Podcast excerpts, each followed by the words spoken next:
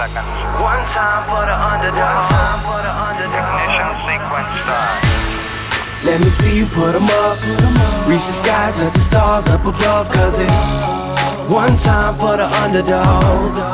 One time for the underdog. I'm Patrick Bet-David, host of ITM, and today we're going to talk about who in your environment, place you work at, as a leader, who deserves your time and who doesn't. Point number one no matter who you are, you fall under one of these three different categories. You're either coming up, as a new person, you could be a new real estate agent, new insurance guy, new digital marketer, new doctor, new dentist, new liquor store, new deli, but it's new in your community. No one knows you, you're coming up.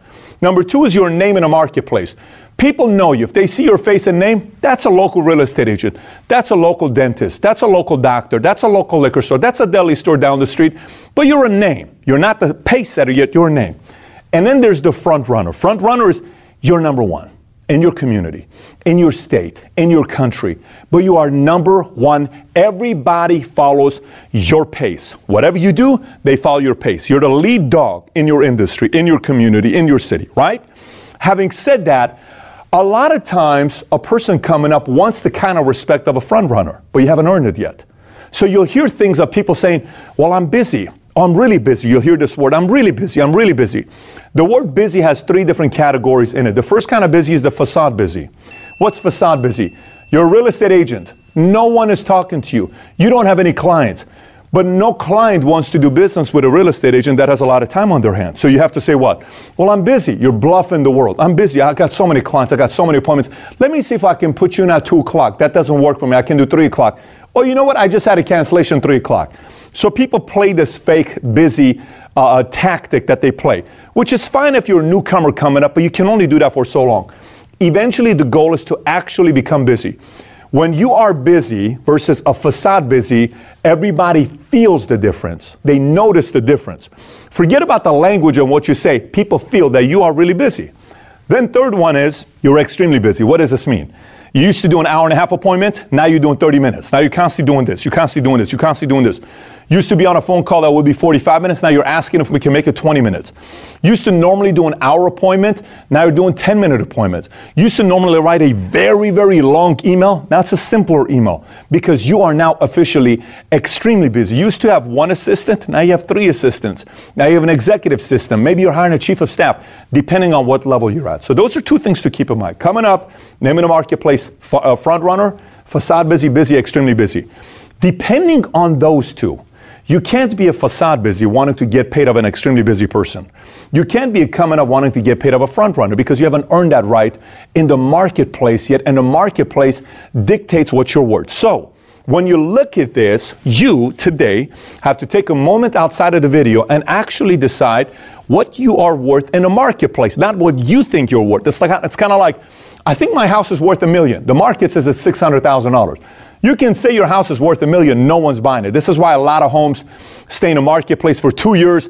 It's been on a market for 620 days. Why? Because the owner thinks the house is worth a price that the market doesn't want to pay for. So you can say you're worth more, but no one's paying for it. I think I'm worth $400. No one's paying you as an attorney $400 an hour. You need to start off at $200 an hour. Again, Go back and figure out what you think you're worth based on market value, not what you would like to be, what you currently are worth.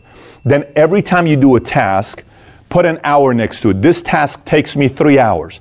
I am worth 50. This is going to take me three hours. That's $150. Is it worth my $150? You may sit there and say, yes, because long term, I'm going to make XYZ return on this. No problem. You may sit there and say, no, why do I keep doing this? This is a $10, $15 an hour job. I'm not going to be doing this then you adjust to a different place. Then you also have to make a determination of what you're going to do to get to $100 an hour, $200 an hour, $500, $1,000, $50,000 an hour, $100,000 an hour, whatever it is, your marketplace, you dictate that. But eventually, when you get here, the market says this is what you're worth. So now, that is, you're looking at your time on what level you're at. Let me give you the middle part. This is association. This is you, okay? You have three types of people that you need to spend time with. One is people above you who are way ahead of you. Let's just say you're making a million dollar your income. You spend time with somebody making 10 million and they're seven years ahead of you where you are with your business. They're investing into you. You need to be around them because they pull you up. And oh my gosh, why do I think so small? I can't believe I only think this big. Uh, why can I be thinking, look at this guy, oh, this is so crazy. We have so many other things we can do, right? Or an advisor, a mentor, a board, something like that. They invest in you. Then you have relationships that are at the same level as you. They give you sanity and they give you peace of mind. Why? Because you are not the only person that's struggling with your wife, your kids, and the business. How do I manage all this stuff? You are not the only person that's struggling with your best person left you and became your competitor. You are not the only person that all of a sudden your board said, We're taking money back. You're not the only person that's going through it, and you're hearing other people at the same level as you, how they handled it. Then you relax. It's okay. This is normal. I can handle it. And you go on and make your decision. And the last one is investment. This is future. This is giving back. This is community. This is a way of you spending time with people that look up to you. It's like, oh my gosh, I can't believe I'm spending time with you. I'm like, wow, I'm really important. I really do bring value in people's life. This is pretty amazing. My life is worthy because other people want my time. All three are necessary. However, the goal is eventually for me. Today, if you call my phone, there are 15 names. No matter what meeting I'm in, unless if my phone is off or I'm shooting a video or I'm sitting with an interview or I'm doing something that my phone's not next to me. Anything else, there are 15 names. They call me, phone is picked up. First ring, it's picked up. What's happening? First ring, it's picked up. Okay? There are 15 names. Not 50 names, not 100 names, not 200 names. My phone has 27,000 numbers in there, but only 15 names I pick up when they call me. Why? Because the goal is to eventually get to a few friends, many acquaintances, few business partners, many associates, few influencers, many creators. Too many people, they're looking at this as a popularity contest. I am not trying to answer the phone to 600 people. I'm not. I'm not trying to become, you know, best friends with everybody. I hope everybody likes me. You will be miserable. You will not get nothing done.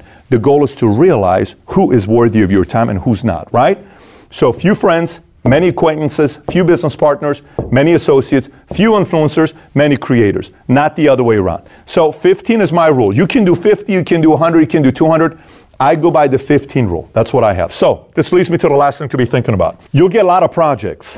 When you're newer coming up, you can't say, oh, I'm only going to focus on this project. You can't because you're the assistant, you're the front desk, you're the processor, you're this, you're that. You're doing so many different tasks when you're newer. So a newer person may put 10% of their time into 10 different projects. And then you eventually graduate that a little bit, and maybe it's going to be 20% of your time into five different areas because now you have staff, now you have supporting cast, now you have different people helping you out. The goal is to eventually get to a point where you're putting 90% of your time in the project that has the biggest upside that needs your attention and 10% into minutia. Let me say this one more time. 90% of your time into one project, okay?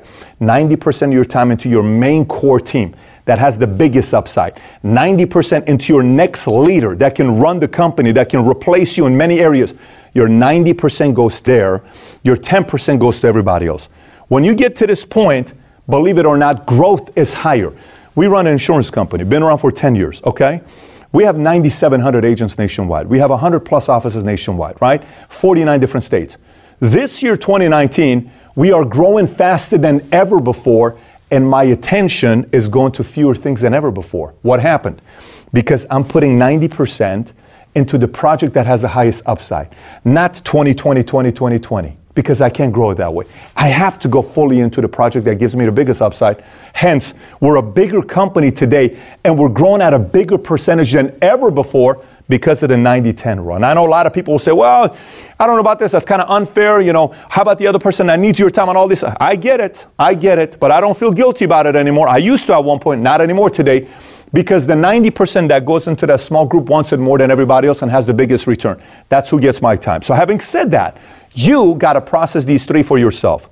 Where are you at with the level you're currently at? Where do you want to be? Put that goal for yourself and do the math here. Second, who do you associate yourself the most with? How many friends do you have? Do you, are you accessible to all your acquaintances? Are you accessible to all this other stuff? And by the way, the other day I had, a, I had a speaker that I hired to speak at one of our events, sales guy. We had a conference call at 2 o'clock. So I got on the call. It's 2 o'clock. The lady says, Oh, he's running a little bit late. Wait a minute. I paid you. You're running a little bit late? I, I don't understand this part. I said, Nancy, is this really happening? Oh, who's the customer here? You are. Why are we waiting for him? I said, Ma'am, I'm sorry. We don't work that way. We have to reschedule this time. Oh, he's about to finish. Only five more minutes. Man, we don't have that kind of time. You let him know the next time we schedule time, I need him to be on time. The next conference call we did, look what happened. Call is set up at 2 o'clock.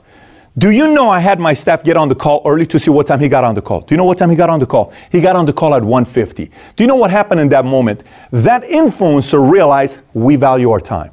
And you better value our time as well because we respect you, we expect that same thing in return. Too many times people let those small things go here and there. You gotta value your time when you're dealing with other people who don't know you yet, right? So again, this is you who do you want to value your time with the 15 calls and last but not least projects? Thanks everybody for listening. And by the way, if you haven't already subscribed to Valuetainment on iTunes, please do so. Give us a five star, write a review if you haven't already. And if you have any questions for me that you may have, you can always find me on Snapchat, Instagram, Facebook, or YouTube. Just search my name, Patrick Bet-David, and I actually do respond back when you snap me or send me a message on Instagram. With that being said, have a great day today. Take care, everybody. Bye bye.